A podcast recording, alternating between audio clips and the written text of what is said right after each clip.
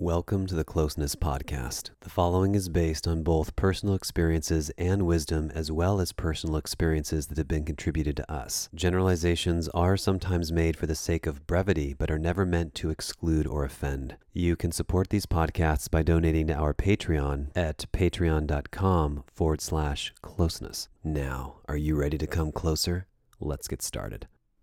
What a beautiful, summery Sunday morning to talk about how to figure out what turns us on exactly so that we can be better lovers, givers, and receivers of the exact type of pleasure that we want most. Across the board on my coaching practice, and of course privately and in my own life, the number one thing I hear from so many partners is that they don't know what makes them tick. They don't know what turns them on, or they use a particular phrase that we're going to get into in a little bit that really takes the conversation nowhere when you're trying to find out.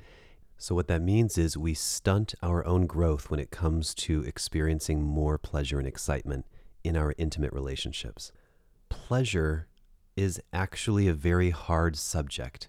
We have words like hedonistic or self absorbed or selfish and a lot of negative connotation around experiencing pleasure and feeling good. Are you someone in your intimate affairs who allows yourself to feel as much pleasure as possible? Do you ever shut interactions down when things are feeling good? Do you get in your head? Do you think, oof, do I deserve to feel this much pleasure? And the answer is probably you do.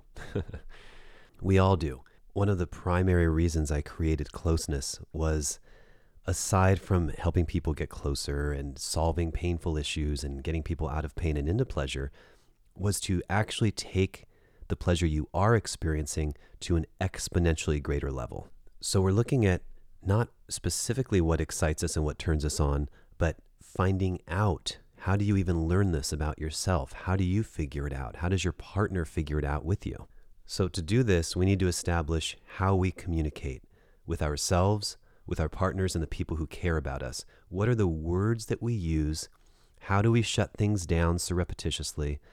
How do we close ourselves off to experiencing more pleasure or more zest out of life and sex when we don't even intend to? In a sense, it's learning how to speak better English or whatever language you are speaking and communicating in so that you are understood and your needs are understood better.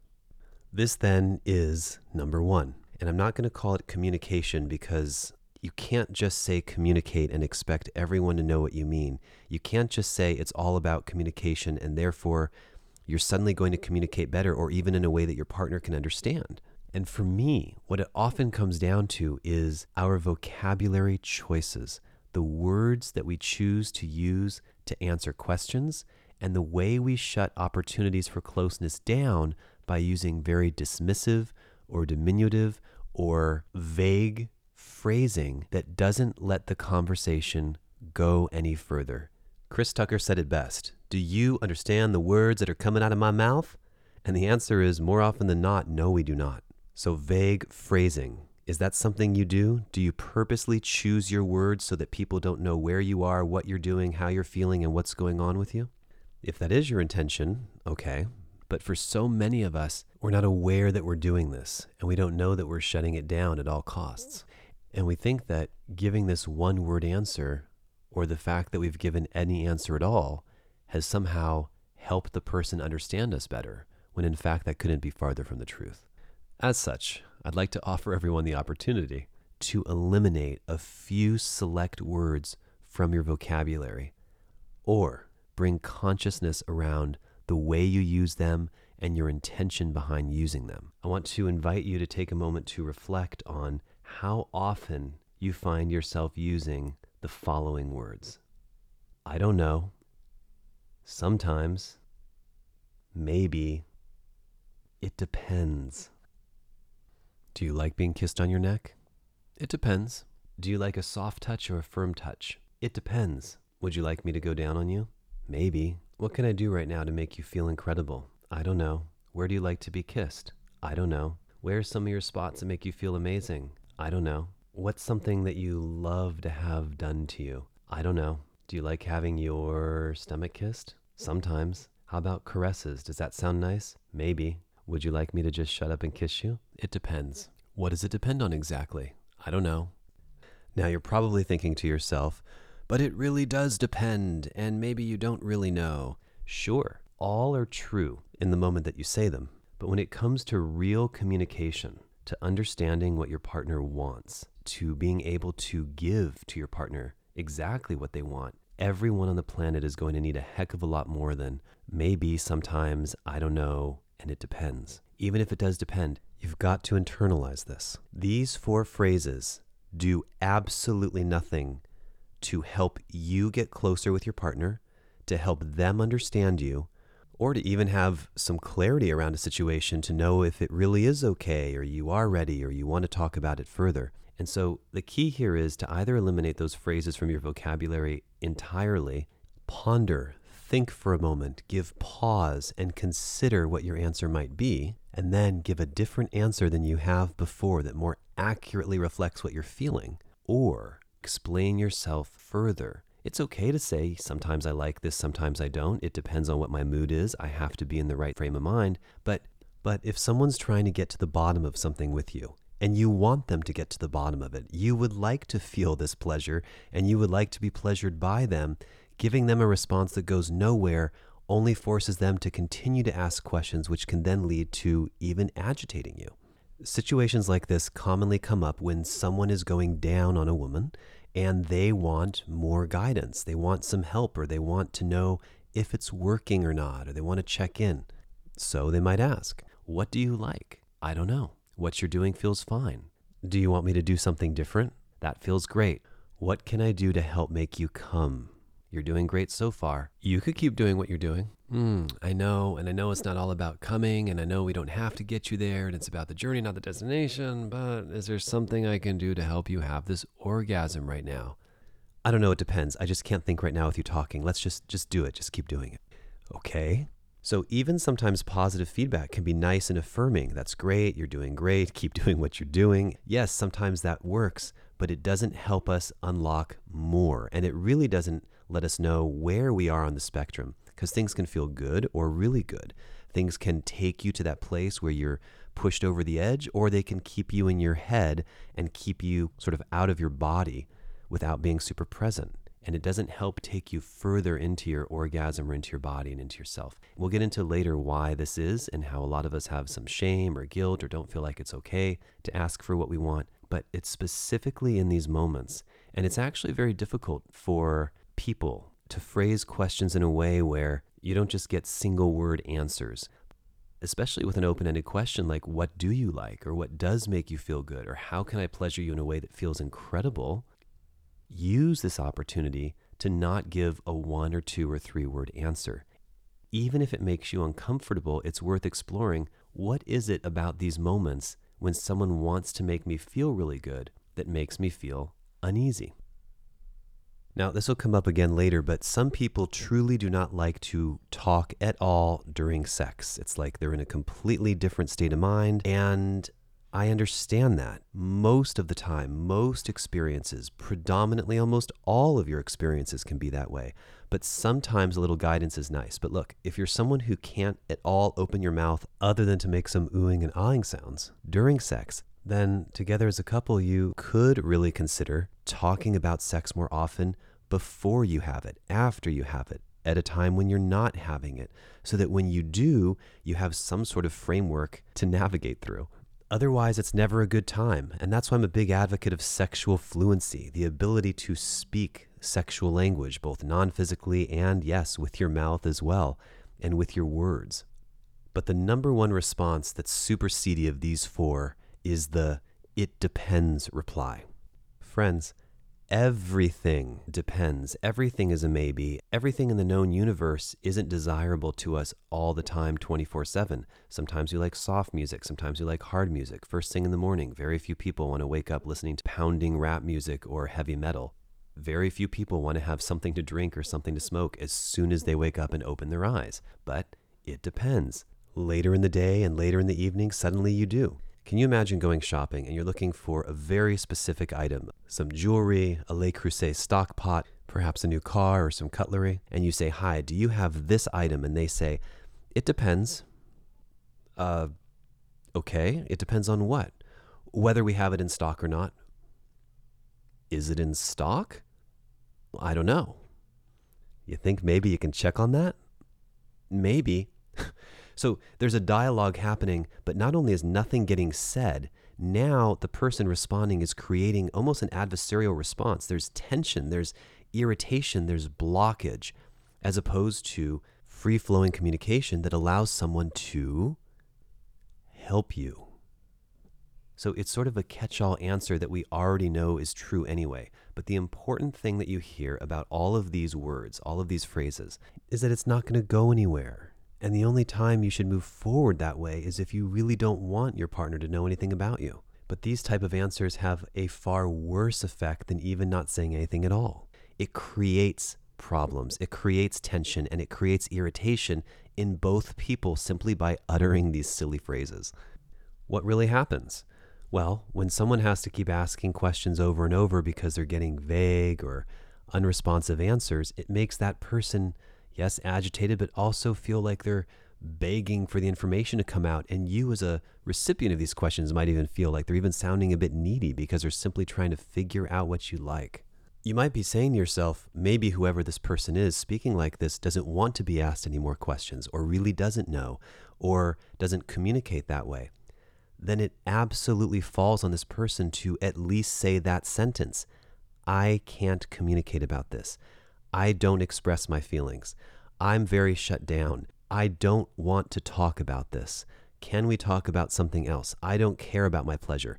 Direct, simple sentences that anyone has access to so the other person who's asking understands who they're dealing with and then can evaluate if that's someone they want to be with. And generally speaking, when it comes to intimacy, a lot of people don't like to give instruction back and forth. Can you lick a little bit to the left? Can you put your finger here? It's very hard for most people. And when you get caught in this sort of cerebral questioning, what about this? What about that? It makes it hard to share a deeper connection. So, an alternative to simply saying something like, I don't know, might look like this. Let's say you've been with your partner for a little while and they really want to do something to take your pleasure to the next level. So, here she says, is there something I can do to you or for you right now that would help you feel really relaxed or really turned on? And you're about to say, I don't know, the way you always do, but instead you say, Wow, I've never been asked that question before, or had someone take the time to explore this with me. That's really sexy. Come here. Mwah. Let me give you some kisses. Why don't you start on my fill in the blank? Stomach, shoulder, neck, leg, back, upper back, grab a handful of my hair, mm-hmm, just like that, squeeze a little harder. That's too much. Will you try using some nails? Let's explore this together. Can you use a little more pressure? Ooh, ooh, ooh. That's too much on my clit. Can you back off a little bit? Ah, your stubble or your beard hair is hurting me. Can you use more of your mouth or your lips? There are thousands on top of thousands of other answers that you can explore other than I don't know. Let's say you have someone going down on you and you're a woman and someone asks you, Do you prefer just having my tongue or do you also like fingers? And you're cringing because someone said some words in English during a sexual moment, and you're dying to say, It depends. But instead, in that moment, you stop yourself and you say,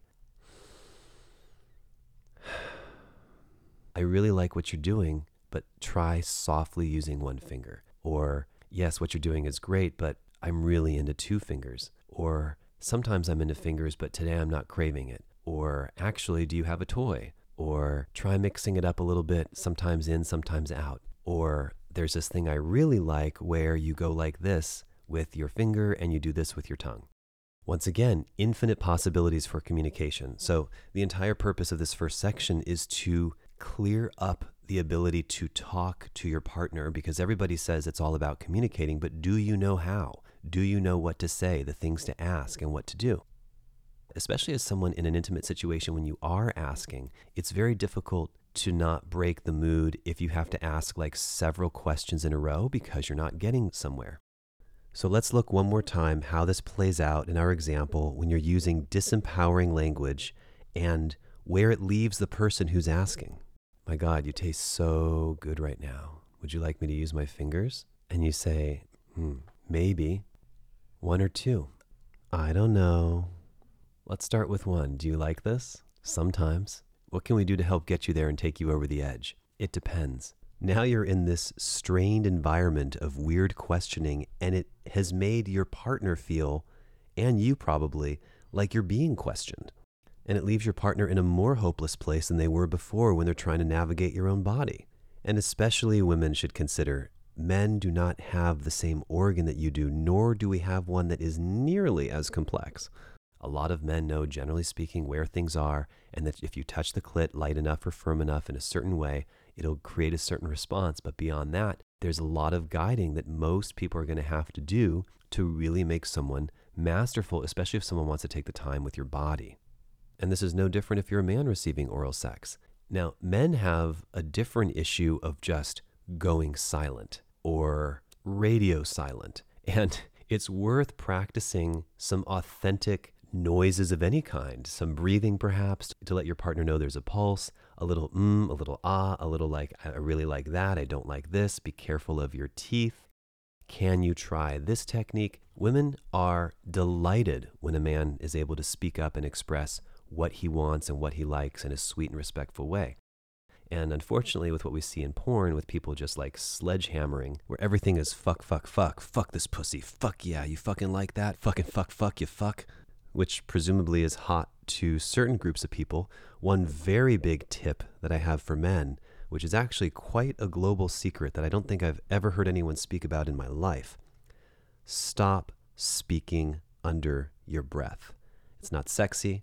No one can hear you. If you're intentionally whispering or you're doing it with a certain effect, great. But if she's moaning and groaning and coming and squirming and screaming, and you're like, come over here, get on all fours, let me fuck you from behind. Oh, yeah, fuck yeah, that's really hot. Oh, yeah, bitch, I like that. Ooh, that's not very sexy. That's not sexy at all. Use your voice, find resonance in your chest, and speak what you want clearly. Look at your partner. She is so vibrant and open and loud, and you could barely get a few words out. you know, there's a difference between an intentional whisper, God, you look so good, and something that's less the case. But in terms of communicating with your partner, speaking, saying a few words if you're a man, beyond the word fuck, fuck yeah, that's fucking hot, keep fucking doing that, and fuck this and fuck that, expressing what you like or asking for something different is really, really effective. All right, now we can get into the fun and the juicy stuff. Where are your spots? Where are all of your spots? This should be a question that everyone has in their toolbox. Where are the places on your body that when you touch them, lick them, kiss them, feel them, rub them, turn you on the most? And once again, the answer may be, I don't know. Now, this may very well be true for most people. I can't begin to tell you the quantity of women I've spoken to who simply don't know where they like to be kissed, touched, licked in a way that really turns them on because no one has taken the time to find those spots. But more importantly, ladies, you haven't taken the time to find those spots either on yourself and very often with your partner as well. One of the tenets of closeness is that it's extremely important to know thyself. And something that I do all the time in my coaching programs is I instruct people how to touch yourself. And even that phrase, when I say it, you should touch yourself, it just reeks of masturbation, something offensive, sexual touch, or doing something inappropriate, or something like this. I don't know what it is about this phrase. That girl is touching herself right now. That man over there is touching himself. But it would be great to find a re empowering alternative or to rewire it in a way where it sounds like that's something I want to do and don't have problems if I'm caught doing it. Believe it or not, many people either do not masturbate, do not touch themselves, do not know what they look like down there, and don't really know how their anatomy works, how you like to be touched. Is it a soft, gentle, circular motion? Is it a consistent up and down stroke, like you are rubbing something out, so to speak? Do you put your fingers inside yourself and then slide them out and upward over your clit and then back in? And the question on everybody's mind do you like having things in your ass? What about as a man? What do you like? Do you like your partner's hand to be lubricated? Do you like when they're almost tugging on you? Are you only sensitive at the tip? Are you only sensitive at the bottom? If she's going down, do you like her to go down further? How do you figure all of these things out? You do it yourself, or you do it with a partner and you explore your body. Now, one of the areas that I specialize in that I find that no one talks about ever is the type of touch that we like other than sexual stimulation. Soft, sensual touch, or even firm and aggressive touch, and anything in between, can lead to being sexually aroused. It can lead to being turned on, but it doesn't have to be used in that way. And you can touch yourself in so many ways. So I hope that this is one of the biggest gifts I can ever give you is permission and the ability to start to love and explore your own body while you are the age that you are and not 20 years from now, 30 years from now, 50 years from now. And like maybe you're 70 or 80 and you're thinking, gosh, if only I tried it or knew myself better when everybody wanted to pleasure me and everybody wanted to make me feel good. Now I'm this way and I wish I touched myself earlier in life. Now I'm up in the years and I wish I took more time with my partner. Do it now. It's the only time you have. To that end, right now I'd like to guide you through an experience so that you can begin to explore and find out where some of your spots are in a very safe and clean way. To do that, find a comfortable position in a chair, on your bed, or in a place where you feel like you have some privacy. You can start with your fingertips. We use our hands every day for everything, and yet they are incredibly sensitive. Maybe some of you have done that exercise where you rub your hands together really, really firmly and start to build up an energy ball and you start to feel the chi going back and forth from your hands to your fingertips. Maybe some of you are Reiki practitioners and you're already in tune with energy and you could feel energy. So bring awareness to your fingertips, look at them, and bring the tips of your fingers together to touch softly. Softly slide the tips of your fingers down your other fingertips let your fingertips graze over your other fingers, down over your palm, your wrist, maybe even up your forearm. Maybe linger at your elbow and take it up to your shoulder. You could softly use your fingertips to make circles around your shoulders and your neck. And you can also begin to explore all the areas of your neck the spot behind your ear, the base of your neck. Can you go lighter, softer? Do you like nails? Try scratching yourself a little bit lightly, firmly. Where's your limit? Do you like soft nail scratches? Do you like them everywhere? Now come back down and do the same thing on the outside of your arm and the outside of your fingers. And notice how it feels completely different, perhaps arousing, perhaps more neutral, or perhaps not relaxing or exciting at all. If you're really ticklish, does this feel better? Or do you like being touched on the inside? Is your thumb less sensitive than the rest of your fingertips? What about different areas of your palm? If you're sitting down or lying down, place your hand now on your knee and using all five of your fingertips, just begin to make some soft circles around your kneecap. Now let a finger stroke the inside of your knee. What about the underside of your knee? If you don't feel anything and it just feels like you're being palpated, try using a much lighter, much softer touch. If you can't stand being tickled, try the scratch. If you don't like nails, try doing more of a firm, soft touch. And if that doesn't work, massage yourself. Give yourself some squeezes. Firm squeezes. Can you tell what you like? Let your fingertips slide up from your knee to the inside of your thigh and just softly graze your fingertips over different areas of the inside of your thigh. Where are you most sensitive? What feels the best? For some of you, this might be very arousing, and for some of you, this might just feel relaxing and good and peaceful, and we're going for either of those two results. Now, what about your tummy? If you're in a place where you can safely and comfortably raise your shirt, if it isn't off or up already, begin to caress yourself softly on your stomach. Do you love it and does it make you feel warm and cozy? Do you hate it? And if so, do you hate it because you don't like the way you look there? Or does it feel good, but your mind is telling you you're fat or unattractive or hairy or something like this? Try to put the self talk aside and just touch your stomach. Touch the upper side near your chest.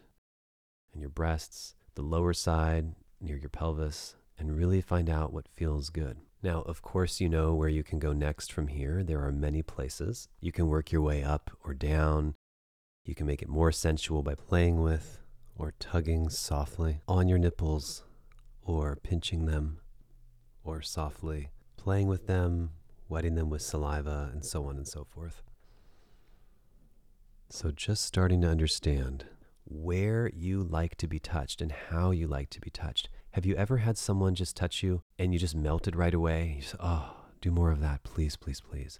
You turn into like a ball of mush in their hands because they just did it in the right way? Are you the kind of person who likes to be sensually, softly, and lovingly touched, but not when it becomes sexual? And there is a fine line with that because so much of sensual touch can be sexual and so much of sexual touch can be sensual. They often bleed into one another. Where are the edges of your limits?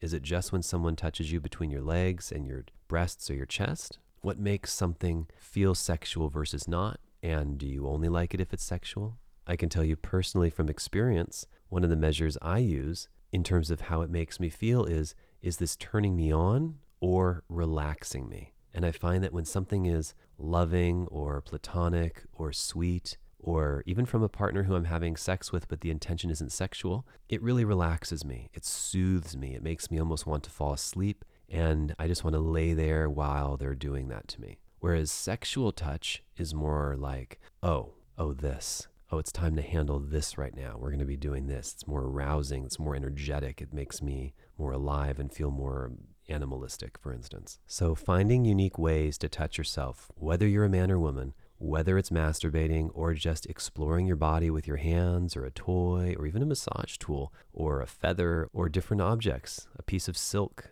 or satin. How does that feel grazing across your body? Do you like more intense things? It's not about seduction. It's not about Fifty Shades of Grey or any outrageous behavior.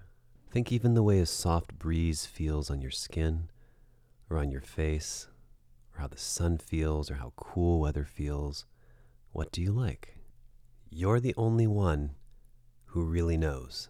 And especially if you've been one of those girls who expects your man to know what you like, you have to understand that this is so different for every girl on the planet. You could line 15 girls up, and no matter how similar they look, or how well they know each other, or even if they're sisters, each of them is going to like to be touched differently and going to want a different approach and even going to pleasure themselves in a different way. Some will like it hot, heavy, intense, and rough, and almost like pounding. Others will be soft and gentle. Some people will like a combination of both of those, and the levels of intensity that they're going to like is all going to be different. So when people expect their partner to just know, or to somehow know for them, or to figure it out, that takes a very skilled individual number one, who even wants to take the time to do that. And number two, to do it in a way that's not irritating or annoying or not with tons of questions. And number three, if they're just coming out of a relationship or just had sex with or were with a previous partner who wanted the complete opposite as you, it takes some time to adapt into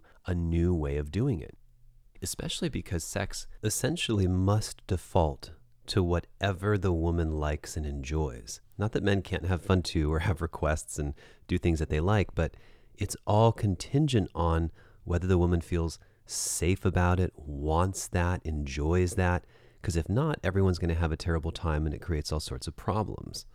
Let's say a guy really likes it rough, but a woman can't get into that at all. The only way she can have sex is soft he has to, by default, change his nature and calibrate, or else there's going to be serious repercussions. And if he is very soft and loving and gentle and sweet, and you're one of those girls who's just like holding on to your man's hips and just pulling him into you, like bang, bang, bang, bang, bang, bang, bang, bang, bang, bang, bang, bang, bang, or you use phrases like, it's just sex, what's the big deal? I don't want to feel all this romantic shit.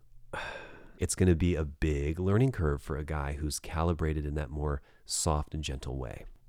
So, in sum, figure it out for yourself and then articulate it in as clear of words as you possibly can to your partner what you like and let them try and give them the chance to make you feel great. And this brings us perfectly into number three. It's not weird to workshop it.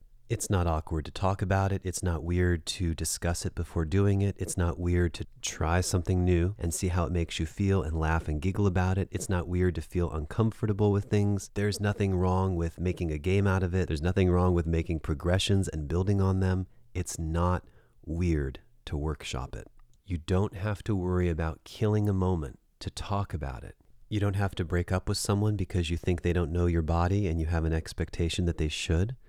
You don't have to cancel the sexual interaction because you think he should know things about you that you don't know. You don't have to worry about suddenly becoming not attracted to the person or not into it because you had a tiny handful of conversations about what you like. And you certainly don't have to talk about all this stuff right before you do it or when you're doing it. A lot of people have an aversion to talking about sex in the middle of sex because it takes away from the moment. If you're someone like that, have the conversation at any other part of the day, but have the conversation. The other thing many people have a big, large, swelling concern with is killing the moment because you're talking about it and because you're having a conversation.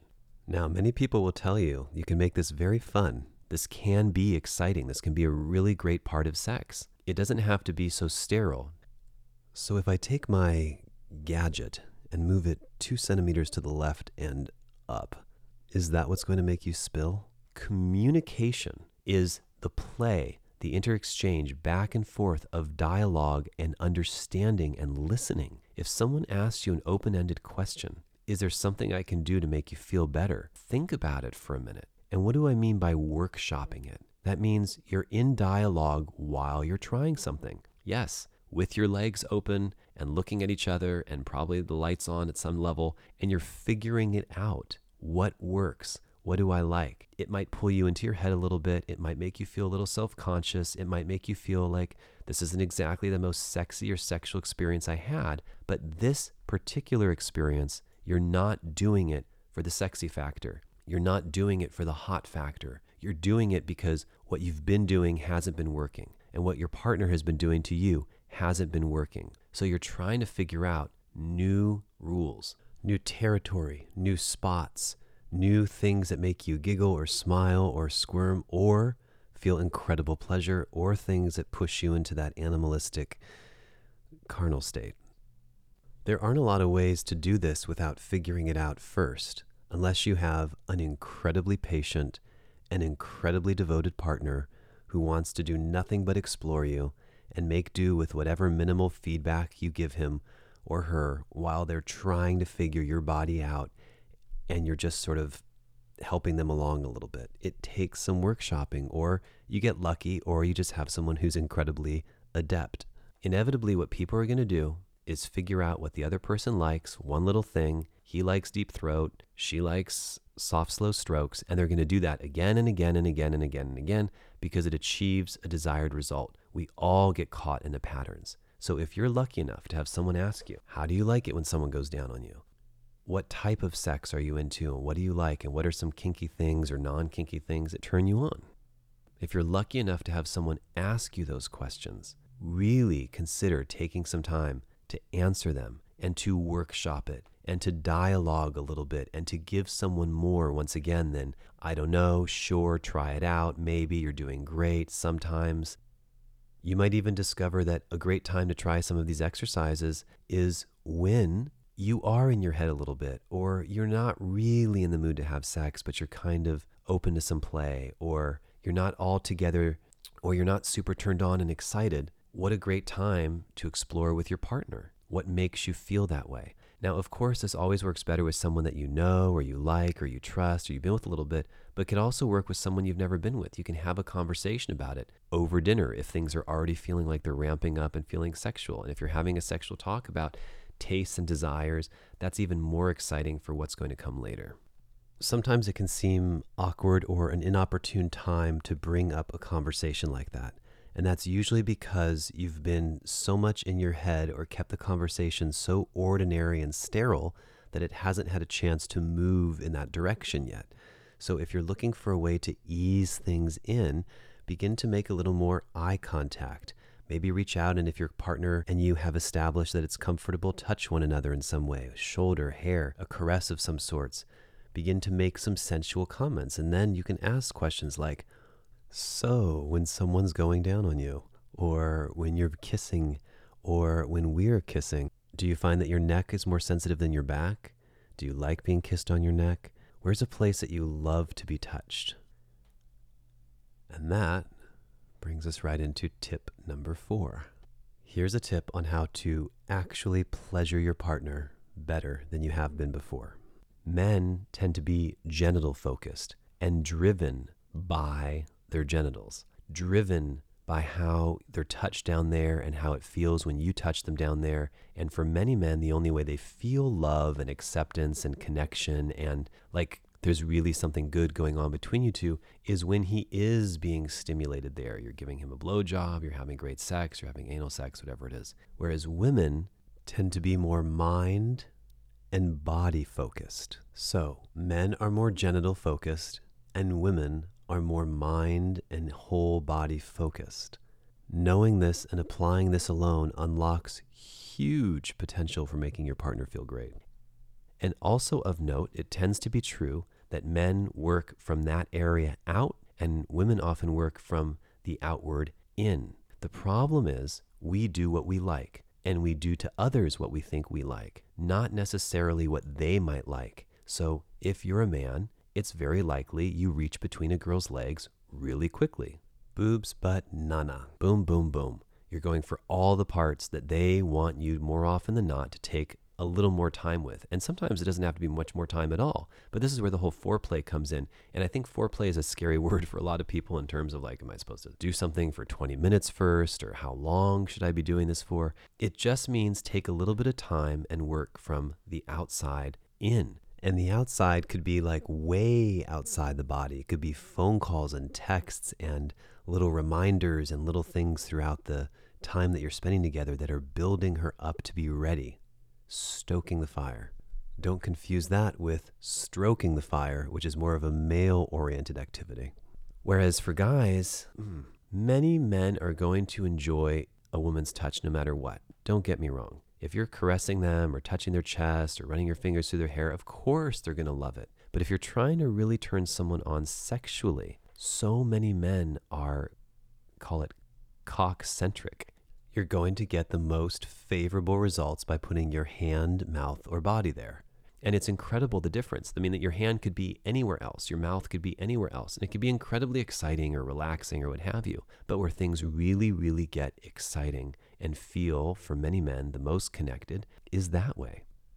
For both men and women, it's important to remember to not just do your default thing that you like or what you think you'd like to have done to you which is why I give you all this background on communication, expressing it, and talking about it with each other so you know. Finally, just to spell it out, what does it look like to work from the outside in? Exactly what the self exploration looks like. Start at her fingertips, or her shoulders, or neck. Run your hands through her hair. Look at her, hold her face. Lots of kissing for many, many people. Flip her around and caress her back or kiss her back push yourself up against her, but without trying to have sex, just as a way to say, Here I am, and this is what's coming. Give her a look when you walk across the room. Hold eye contact when you're talking. Smile in a particular way that you think is arousing. Some people like little nibbles and little bites. Some people like soft caresses. Some people like really, really firm and hard massage.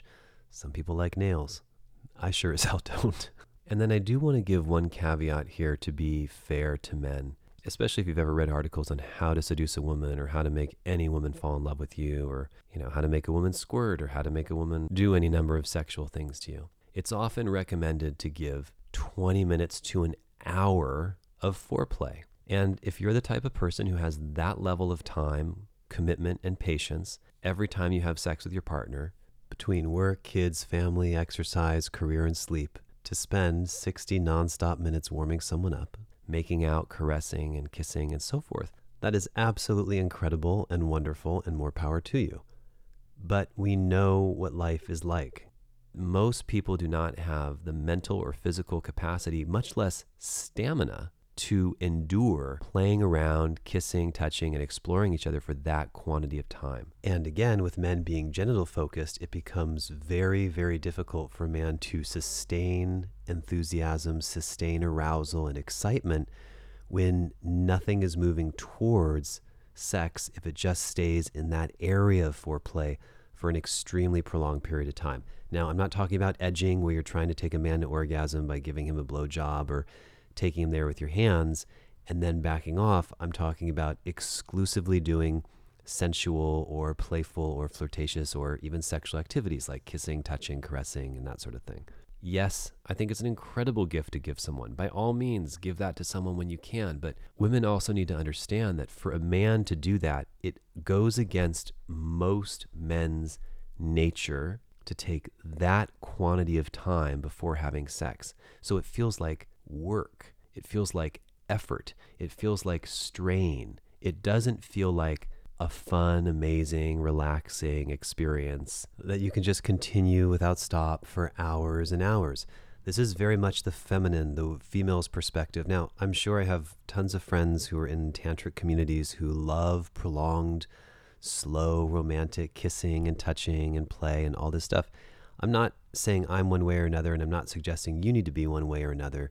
But generally speaking, what a woman loves and what opens her, that sustained, relaxing, safe, constant, continuous shower and love and affection, it's wonderful when someone's doing that to you. In essence, I think a good way to describe it is for a man, it's like getting a massage. Yes, we love to be relaxed and unwound and, and have some stress released, but what kind of effect that's creating is more of a soothing sensation and not as satisfying. And the satisfying tends to happen for men sexually and genitally. Genitally. What a funny word.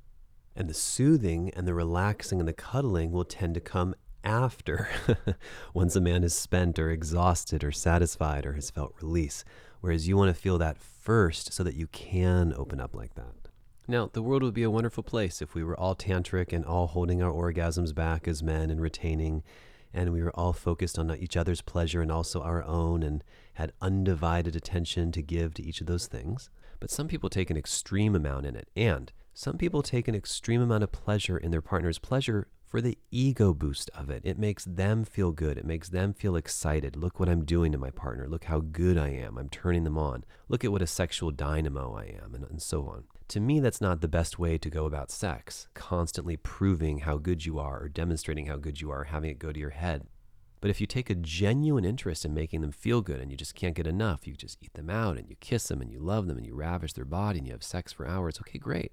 But that is a very particular kind of individual. And what I mean by that is there just aren't a lot. There aren't a lot of people who have the time, energy, patience, resources, stamina, and ability to spend an hour two or three times a week, sustainably, continuously, over time for multiple years before having sex.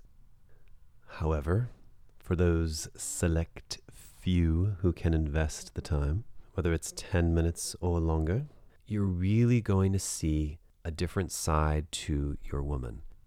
You're going to unlock her differently. You're going to see her primal instinct. You're going to see her trust you more even if she seems relaxed, you're going to see her relax in a way that you never thought was possible. In essence, you're going to make someone feel like they can tell you anything or do anything with you. They might even tell you that you can do anything to them and really be with you. I think it's incredible for both men and women to have that experience.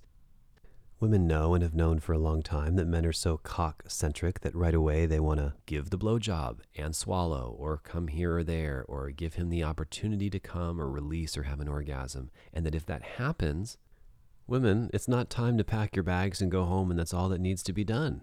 Okay, quickly, let's get some tissues to clean this up. Let's get some wipes. Let's get this stuff off of me. Let me go shower, rinse off, let me spit, whatever. All of those things are places where women can really lengthen and pause and savor his orgasm just precisely the way you want and expect him to savor you beforehand.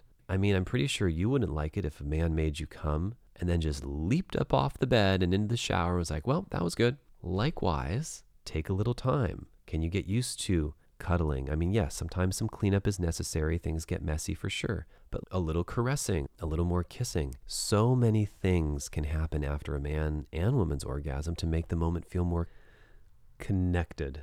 And of course, you know that's what closeness is all about. Okay, number five deals with things that are a bit on the sensitive side of sexuality. And that is if you're dealing with feelings of guilt, shame, and I'm even going to put shyness in there because so often another knee jerk response to deny yourself pleasure is to say, I'm shy, I'm shy, I'm shy, I'm shy. Now, if you're 18 years old and you've been shy for the last six years of your life and it's what you know, it's understandable that sexually, if you're just starting out, yes, you might be a little shy with these things. But if you're 23 or 26 or 36 or 46 and you're still feeling shy or you're still feeling emotions of guilt and shame, it's really worth doing some self reflection, some self work on the subject to help break you out of these things because all someone can give you as a partner is patience and understanding. If you're going through feelings of shame, guilt, and shyness, all of that has to do with your own internal dialogue. And I'm in no way saying that you can just change it at the drop of a hat or snap out of it, but it is something you have to work on. Now, work on is always a loaded word. I hate when people say that. I'm going to work on it. I'm going to work on it. Because what do you do specifically to work on it? Really?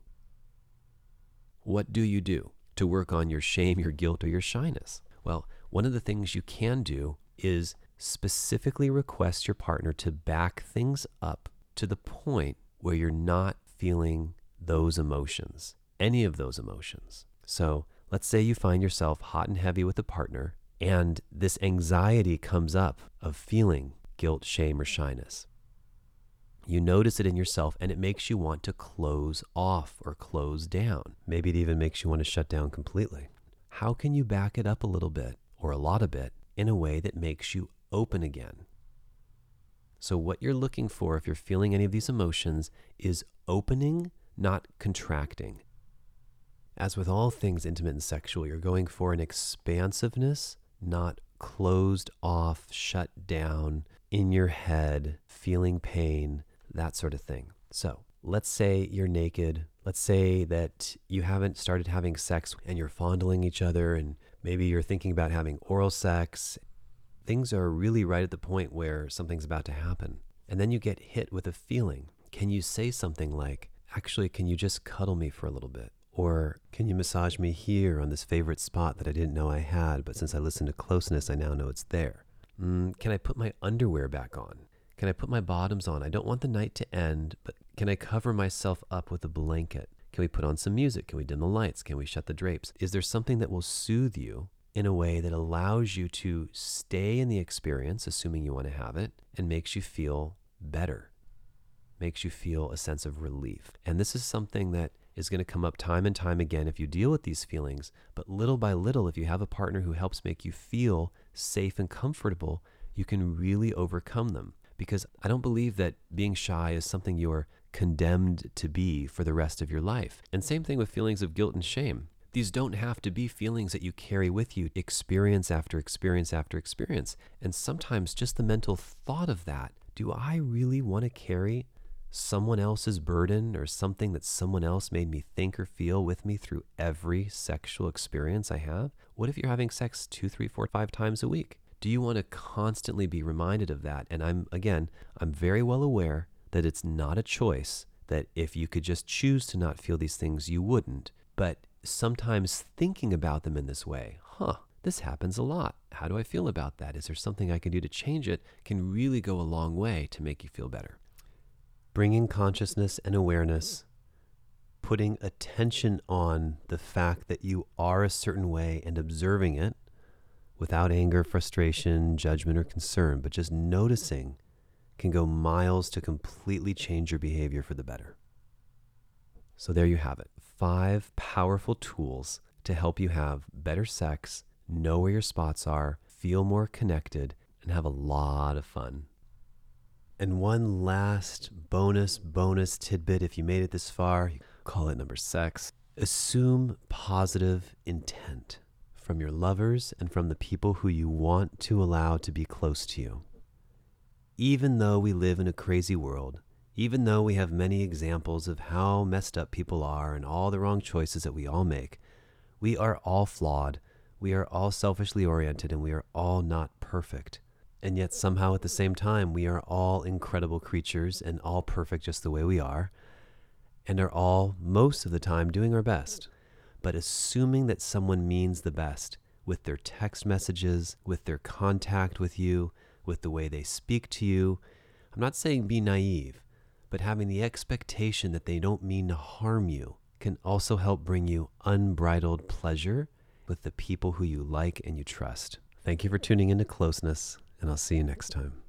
Thank you for listening. We hope you've enjoyed this immensely. To learn more about what we do, visit getcloseness.com and to donate to our Patreon or have one of your questions answered on the Closeness podcast, visit patreon.com forward slash closeness. And remember, stay close.